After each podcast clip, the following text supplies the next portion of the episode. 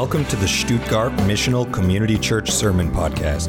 SMCC is a multicultural church serving the English speaking community in Stuttgart, Germany. For more information or to contact us, visit us on the web at smcchurch.net. That's smcchurch.net.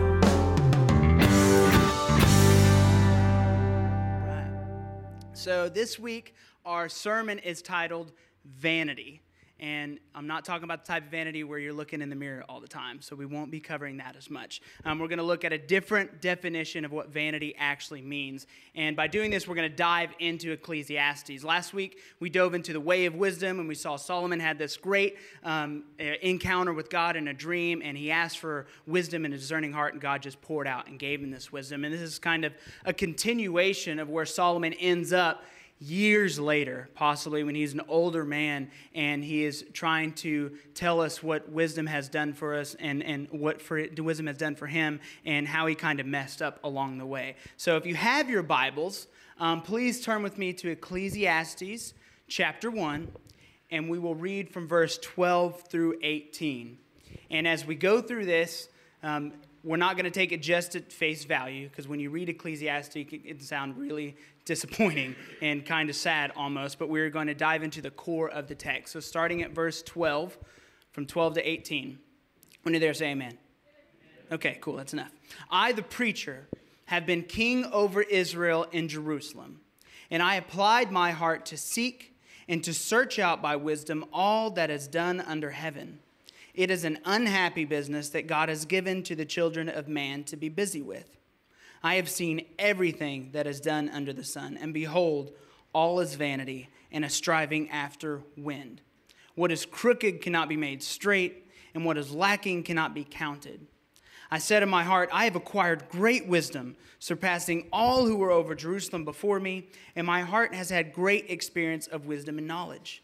And I applied my heart to know wisdom and to know madness and folly. I perceive that this also is but a striving after wind. For in much wisdom is much vexation, and he who increases knowledge increases sorrow. What Solomon is trying to describe to us right now is that earthly wisdom is futile. And Ecclesiastes, like I said, it's a very interesting book of the Bible. And though it can sound depressing, um, it's really not. It offers a perspective of humanity and everything a part of that without God.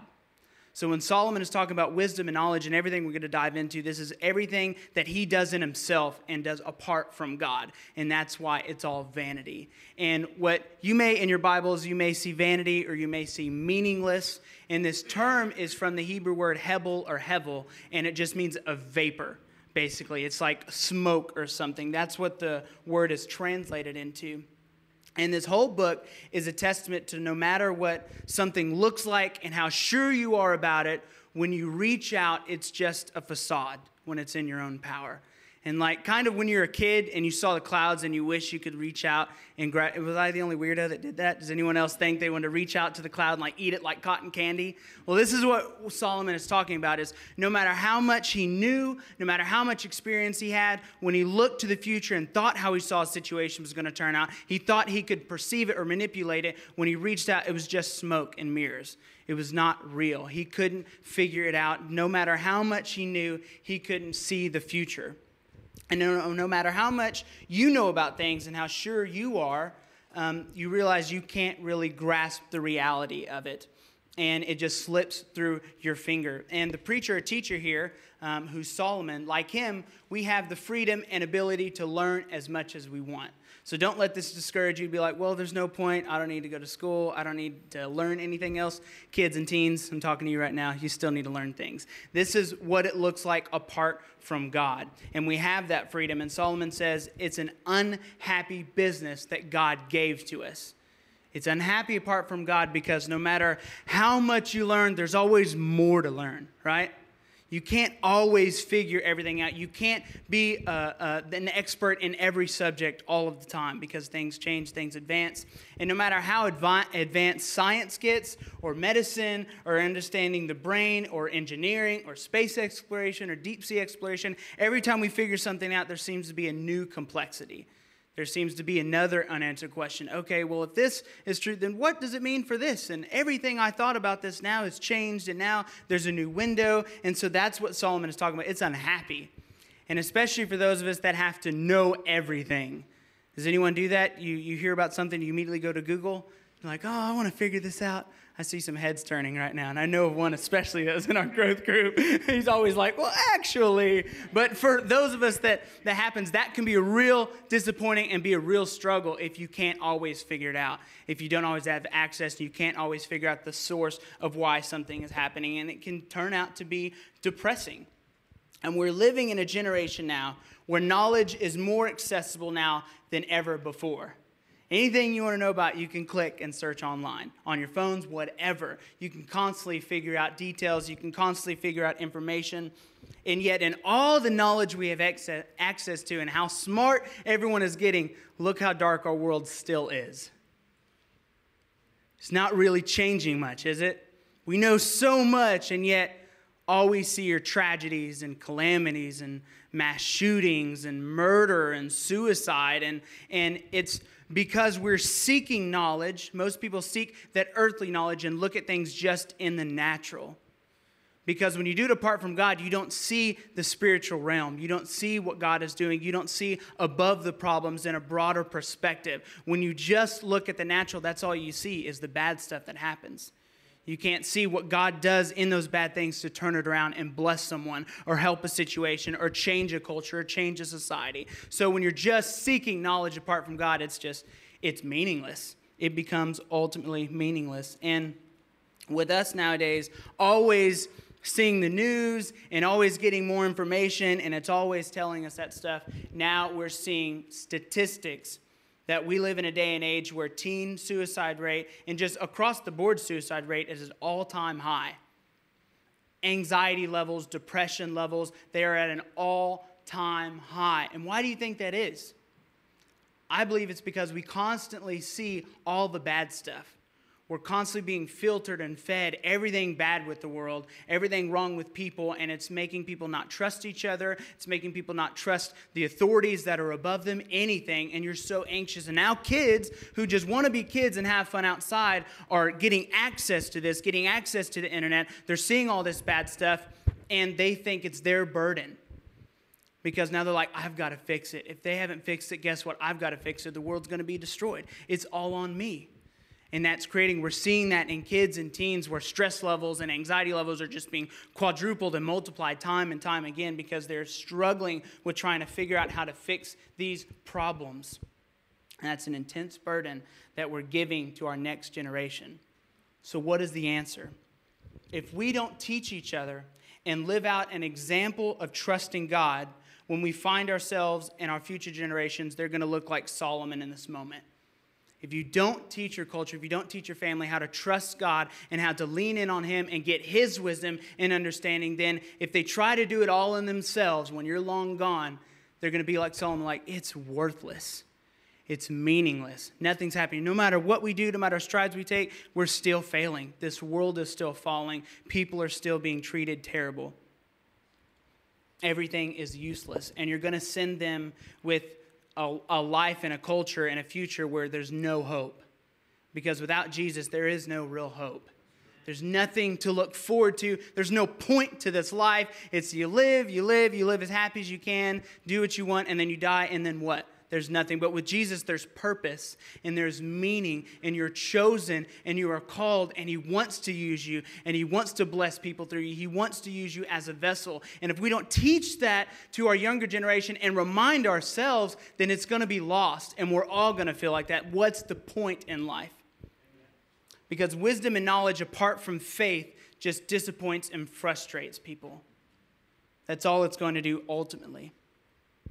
And we can be like Solomon and, and spend our entire life learning wisdom and, and learning knowledge and trying to seek things, but we can go even deeper than that because he wanted to experience and know the root of madness and folly. What is madness? How mad can I be? How foolish can I be? And you, we can get so wrapped up into diving into just that. Not just so much you want to know things about this, but you want to see how far you can go. You want to see how far you can take it or how what the limits are. And this is something I did before Christ for sure. because there was a time after my parents were divorced that, that I thought for a second, okay, I'm going to give church a try. And I didn't actually seek a relationship with Jesus. I just tried to play church. I, I thought it was culturally acceptable. And the more I tried, other Christians who I don't believe really were intimate with Jesus, they constantly looked at me as like, oh, you're a sinner, you're messing up. And they would just point out all the bad things I did. So in my mind, what I calculated was okay, if I'm already bad, I'll show you how bad I can be. You think I'm crazy? Watch me now. And that's something I strove for. I strove to be dumb and make really stupid decisions, strive to be the worst possible person I could be because I'm already getting judged for it. Why not actually be it? And it's something that's easy for the world to get trapped into. And we see that in teenagers, we see that in young adults, that they're just diving into something, trying to figure something out and see how far they can push the limits. And it's a trap. You create a trap for yourself.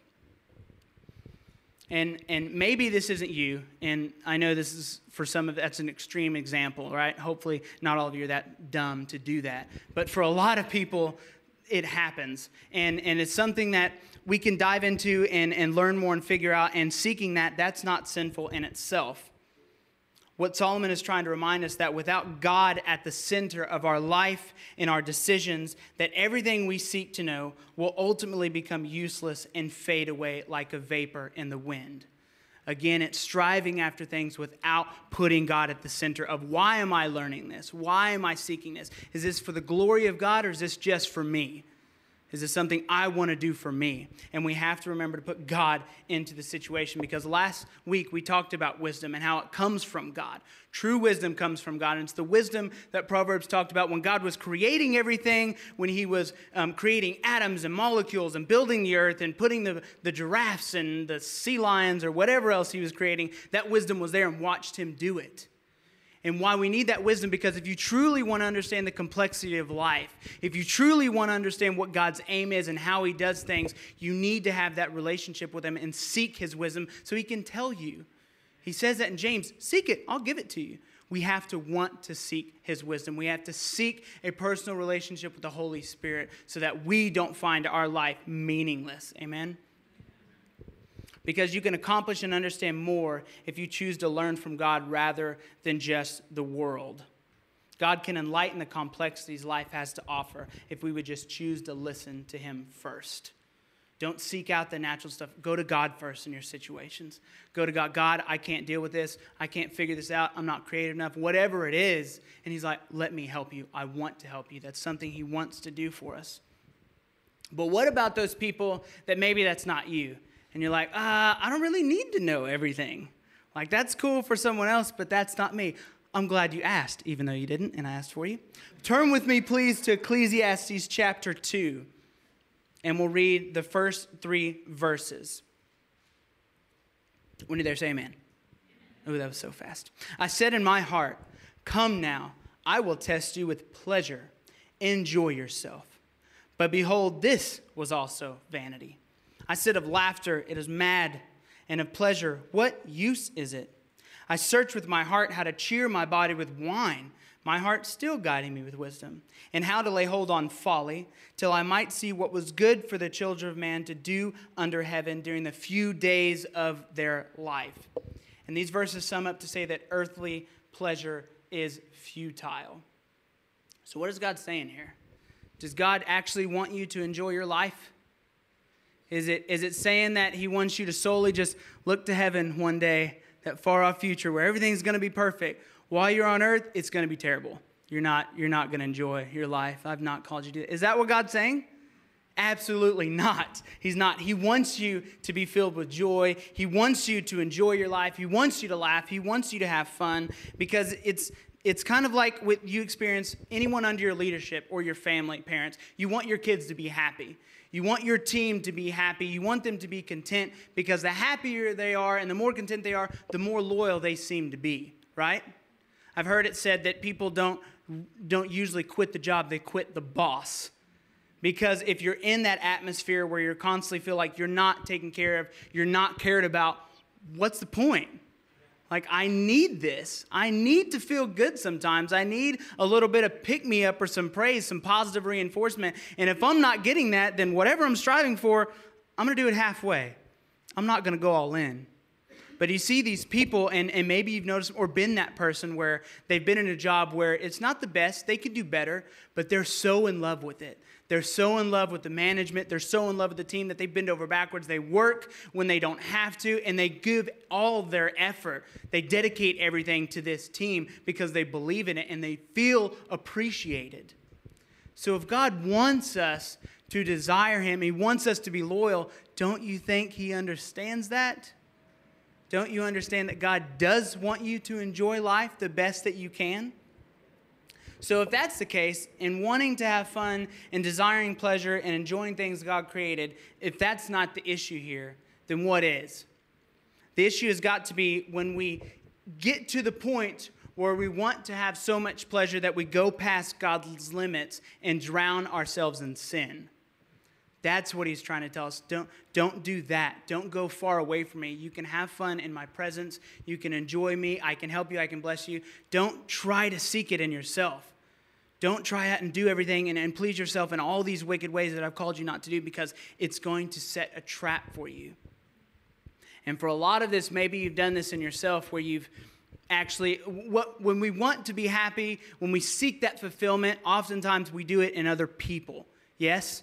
Have you done this? You wanted a relationship or something and, and you sought out for someone else. You needed someone else to be there for you. Well, apart from God, this can become twisted. And here's an example you have a teenage girl, right, who grows up not feeling loved in her home. She's not feeling loved by her mother and father. This happens every day. There's so many teenage girls that feel like this. But she ends up in high school and she finds that one guy that says he loves her and she feels like he means it. Finally, there's someone who loves me.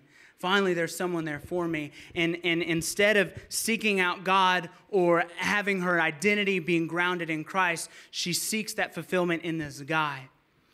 And she becomes intimate with him, and now she becomes pregnant. And now, this guy, because of all the responsibilities, he bounces and he's out. That love that you thought was there was not really there. Now, what? Now she's trying to figure out how do I raise this child alone? I'm young. I already feel like no one's there for me. How much more do I feel like people aren't going to be for me now? Do I even keep the baby? And this is a reality that is happening so often. I know of at least three or four girls that I've met in my life personally that have dealt with this. And it's sad. And this can be an extreme case, but we all desire to be loved. We all desire to feel wanted. And there's a lot of us that seek that immediate pleasure but by doing that outside of God's will, we create a trap for ourselves. Instead of that girl finding her identity in Christ, she made a trap for herself that God, of course, can redeem her from and help her in that situation, but it doesn't mean it's not hard. It doesn't mean that what you do apart from God doesn't create these barriers in your life that you have to deal with and hurdles that you have to jump over. And God's will for us, though, He wants you to be pleased, He wants you to be happy, Sometimes he's asking us to sacrifice our immediate pleasure to help someone else out. Because guess what? That girl needs help. There are people all over this world that need someone to reach out. And that's called sacrifice for you for the body of Christ, that costs us something. That costs us our time. That'll possibly cost you a room in your house or something to reach out and help the ones that have lost. And then you can witness into their life, that girl's life, and tell her, you, You're not alone. Jesus is with you always. Whether I'm here or not, He is there for you. And we can instill that identity in them and give hope to people. And though it can seem like, man, now I'm wasting my time and now I've got extra bills and I've got this and that, you will ultimately find yourself so happy and full of joy when you actually do what God is calling you to do. Whatever you get involved in to build up God's kingdom, it is worth it. It is worth it. And after a while, you'll be so filled with, with doing God's work that you'll be continually filled with His joy. If you're finding yourself not happy and not full of joy, are you doing kingdom work? Are you reaching out, being the hands and feet of Christ? Because he gives us strength to go through that. He blesses us to be able to handle that, and he will amaze you with how he can turn situations around. And when you see it happen, when you see that life change in someone else's life, you will have so much joy. I can guarantee you, before Christ, I sought out so much personal pleasure on myself with drugs and alcohol and different relationships and never felt satisfied, never felt happy. But when I saw me being used by God to help someone else and have them create a relationship with Jesus, I had more joy than I ever had before. And it pushed me to continue. When you do that and you're in the hands and feet of Christ, it pushes you to keep going and pushes you to continue to reach out. Amen. And when we do those things, when other people seek out for that natural joy, natural pleasure, maybe it's alcohol or whatever it else, at the least, it's a temporary band aid. It's only going to mimic pleasure, it's not going to be sustained. It's something in your life that to get that feeling now, you've got to continue doing it and continue doing it, continue doing it to where you become an addict of your own personal pleasure. And you can do that in, in any way, really. You can become addicted to anything to make you feel good. But doing that apart from God, you will constantly make that hole even bigger and find yourself so far from God and so looking at life like this is meaningless. Everything I'm doing is meaningless. What's the point? But when you see the impact God has through you when you say yes, like for example, in, in, when you see a kid, a young kid in kids' ministry, whatever, in kids' church, give their heart to Jesus, all the crazy things you did to prep for kids ministry, all the funny things you wore, and the silly songs you sing becomes worth it. Because now you see the impact that you had because God used you when you start seeing teenagers reach out, and I've seen from our church, our ministry, reach out and be witnesses and want to pray and be there for each other and lift up one another and encourage and, and, and speak to atheists and stuff at school and invite them to church, everything we do that seems silly in youth ministry becomes worth it all that time and effort because you're seeing that through you, God is making disciples. And even at work, if you have that person that's constantly calling you dumb because you're a Christian and you need to see a psychiatrist or whatever. I can't believe you talk to God and they constantly curse you out. When they get saved because you were faithful, it will all be worth it. And everything they said, everything they did to you will be completely wiped away and it all becomes worth it. Jesus tells us to seek first the kingdom of God. Follow Jesus and be fulfilled. He will supply your needs and help you through all of your scenarios. We just have to trust Him. And we have to lean in and let His presence just saturate us and sustain us constantly. We don't have to wait until heaven. We can enjoy His presence and purpose now. You want meaning to your life? Ask Him what your purpose is in this season. God, what am I supposed to do right now? Maybe I have a goal in a future that you've called me to do this 10 years from now, but I know you use me in this moment too. What am I supposed to do now? Who am I supposed to disciple? Who am I supposed to love? How are you training me up? Have those conversations with God. Let Him fill you up. Amen. Turn with me to verses 4 through 11. Same chapter, Ecclesiastes 2, starting at verse 4. When did there say amen? Ooh, so quick. I made great works. I built houses and planted vineyards for myself. I made myself gardens and parks and planted them in all kinds of fruit trees. I made myself pools from which to water the forest of growing trees. I bought male and female slaves and had slaves who were born in my house. I had also great possessions of herds and flocks, more than any who had been before me in Jerusalem. I also gathered for myself silver and gold and the treasure of kings and provinces. I got singers, both men and women, and many concubines, the delight of the sons of man.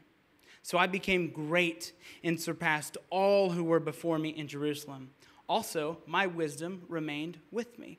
Isn't it interesting? God didn't take his wisdom away. God promised something and kept his word. And whatever my eyes desired, I did not keep from them. I kept my heart from no pleasure for my heart found pleasure in all my toil, and this was my reward for all my toil. Then I considered all that my hands had done and the toil I had expended in doing it. And behold, all was vanity and a striving after wind, and there was nothing to be gained under the sun. After years of gain and pleasure, Solomon is showing us that earthly possessions are futile.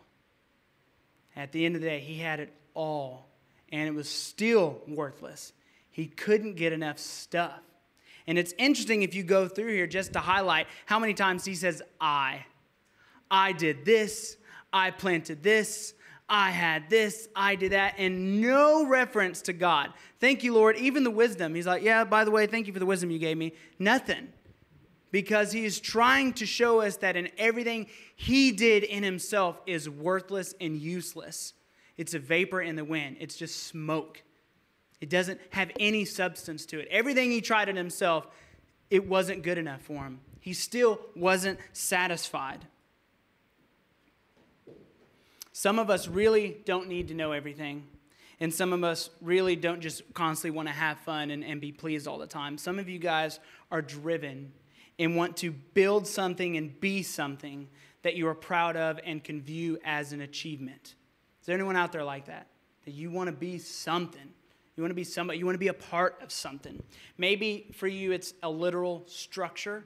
You want to build something that can last and stand the test of time for a long time, or you want to build a video game or software, or you want to create a piece of art, or you want to create a new invention that is, that is amazing and revolutionary, and you want to be a part of it. When people look at that, you're like, ah, that guy did it. That guy was, because of that guy, this happened. Or maybe if it's not that, maybe it's a reputation or an appearance you want to have. You want people to know you, you want people to view you a certain way because you want to be somebody. And hundreds of years from now, you want to be remembered as somebody. You did something, you was somebody. And I always think of the movie Troy. Has anyone ever seen that movie with Brad Pitt as Achilles? I'm the only one? Okay, well, I'm going to tell you about it anyways. So, Brad Pitt, he plays, okay, we had one. Sweet. Reference isn't dead. you have this guy who he plays this warrior Achilles, and that's his whole goal in life is to be known.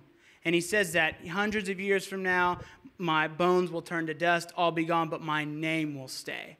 And everything that he does, everything going into battle and being full of courage, is solely towards that because he wants to be remembered. And maybe for you, it's a position. If you could just make it to CEO level status or the head of your department or you could become a general, then everything you did up to it would be worth it.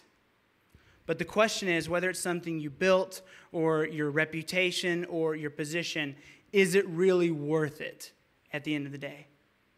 Will all your sacrifices be worth it? And for this, I want to do a short little sermon illustration, if you don't mind. So I will need three volunteers, three brave and creative volunteers. Please, not everybody at once. I'll give you a second as I move this table.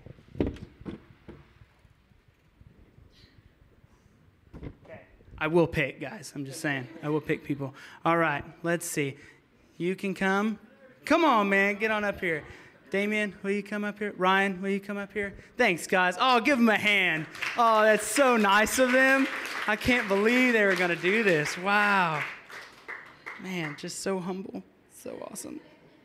No, I really do appreciate it, guys. Okay, so I'm setting my timer because this is what I want you to do. You will each go one at a time, right? And I will tell you to build something out of your Play Doh, okay? Who wants to go first? All right, Ryan, it was your birthday. You get blue, okay? Now you can go and take it out for a second, put it through your fingers, get it all moldable, because you are going to have 25 seconds to create, and you can do it over the table too, because we don't want it getting on the carpet if you really want to, just saying. Um, so, yeah, let's do it over the table, because I just got told yes. So, you have 25 seconds to build something, all right? And you are going to create a tree. That's what I want you to do. I know, no, you don't. I'm sorry. That's the way the game is played. So, you have 25 seconds, all right? And are you almost ready? Because I'm going to start the timer. You ready? On your mark, get set, go.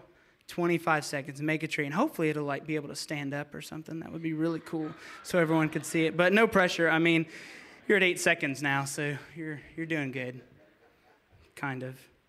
There you go. That's a nice bush you got there. 15 seconds. Yes. Ooh, very awesome.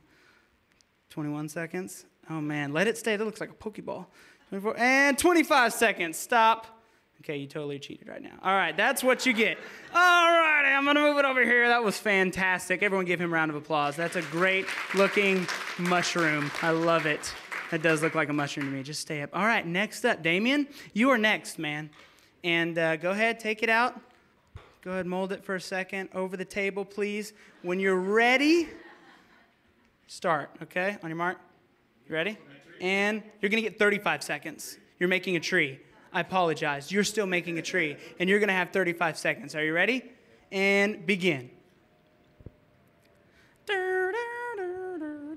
That's awesome. That's what I'm talking about. Sweet. He is an engineer. He's already formed it like it's going to have a good base. Sweet. All right. You're at 15 seconds. Right on. No pressure. See, y'all hands are shaking. Like, worried a little bit. Y'all are doing an amazing job. 25 seconds. 10 more seconds. Come on, man. You can do it. Oh, are you done? Oh, he stopped with time to spare. Okay, 32 seconds. And we've got this beautiful green tree. Great job, Damien. Fantastic. Look at that. That one fell over. That is, I'd fix it, but, you know, I don't have time. All right, now you are going to make a tree as well. And you're going to have 45 seconds. 45 seconds to make this tree. Are you ready? You are? Okay, over the table, please. Remember, please. Don't spill anything. All right, on your mark Get set. Oh, you're starting out flat. Okay, go ahead. 45 seconds. It's like, I know what I'm doing. I've seen what they've done. That's a nice heart you've got so far. That's what I'm talking about. Oh, man. Oh. you're at 13 seconds. Mm. Amazing. that looks great. Are you done? You quit? Okay, only 25 seconds. All right. Well, great job, guys. Fantastic. Everyone give them a hand. Y'all can go ahead and be seated. That was that was pretty awesome and kind of fun. I want to bring a little light to this. So, the reason we did this and we made this stuff is because these three things resemble all of your earthly goals and your earthly possessions.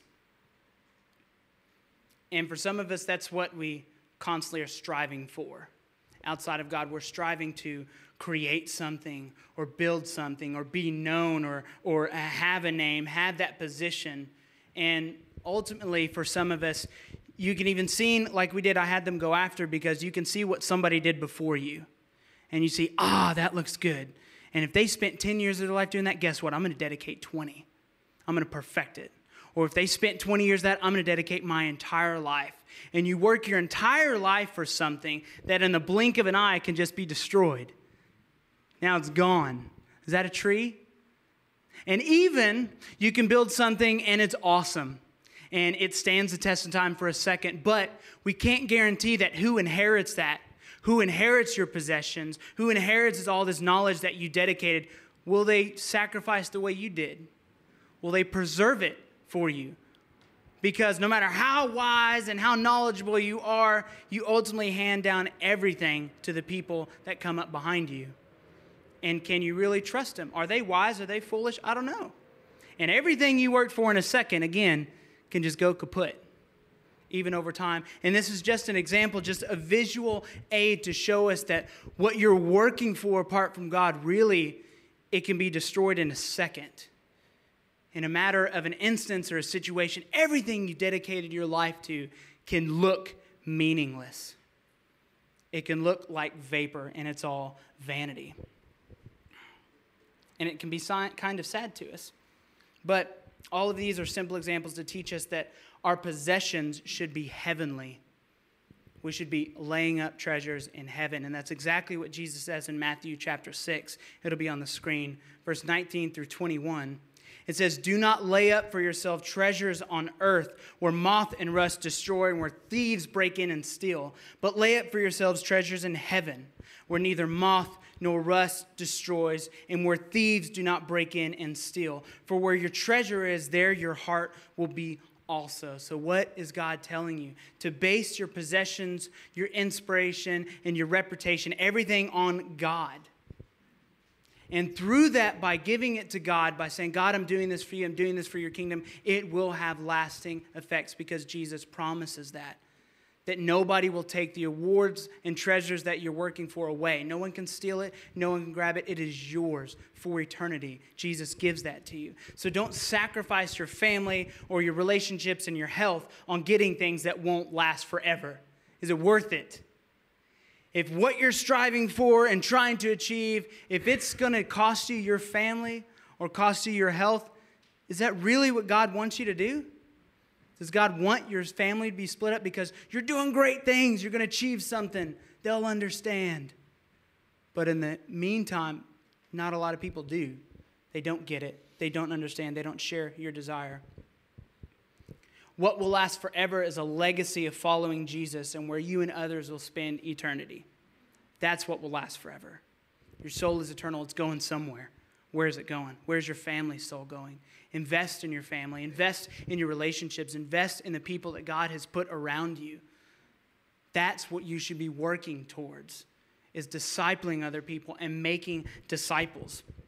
And even for yourselves, you can you can hear this and maybe you're all pumped like, "Man, I want to do things for God now. That sounds great." That sounds fantastic. And you can get so zealous and like, now I want to be a pastor, or I want to jump into missions or whatever else. But if you do all that, and though you have great intentions, if again you forget and leave your family behind and you're not there for them and you don't disciple them and you don't raise them up, then what's the point? Because no matter how good your intentions are, your family is going to go to hell. Are you going to allow that to happen when you're supposed to be the spiritual mentor in your family, the spiritual leader? because it's, it's a lot like when we get saved and we're so overjoyed, like, thank you, Jesus, for saving me. What do you want me to do? I'm on fire. I'll do anything. If you would invest that same time that God invested in you and do it for your family and people around you, then instead of them being a burden that you're carrying as shackles when you're trying to do the Lord's work, they will help you and they will be able to pick up the burden and help guide you even help you through those situations. You can build up an army that they're so appreciative. Man, I knew things were stressed out, but you were still there. You discipled me. You loved me. You listened to me when I needed you. I'm loyal. I'm all in. People need Jesus because I needed Jesus, and you showed me that and you taught me that. And it's a privilege that we get to do for other people. So I'm going to end with this and ask you a question that honestly, if you're not transparent and vulnerable with yourself, then it's meaningless again. But what are you really working towards in your life right now? Are you doing what God has called you to do? Are you being the church? Is everything that you're striving for, does it really matter in light of eternity? Everything, your reputation, your position, getting pleasure, whatever it is, searching for the next new thing, is it worth it? Because you can't put all your focus and determination in anything apart from Jesus. Because He has to be our source for all the things we're truly seeking after. And if He's not, you're going to end up this is vanity, this is meaningless. Why did I waste 10 years, 20 years of my life doing this? What if this was your very last week on earth? You have from now until next Sunday. That's all you get. If this was your last week, would you do things the same or do things differently? Would your priorities shift? Would your decision making change? Or would you stay living the same? Because Jesus tells us you're not promised tomorrow. So don't worry about tomorrow. You focus on today, what He's given you. What can you do today? If this is your last week, everything you're stressing out over, is it worth it? Is it worth your time to stress out over stuff instead of trusting God? And in everything you're working for, would it all be vanity? Or would you end up going to heaven with eternal treasures? Thank you for listening to the SMCC Sermon Podcast. Be sure to visit us on the web at smcchurch.net. That's smcchurch.net.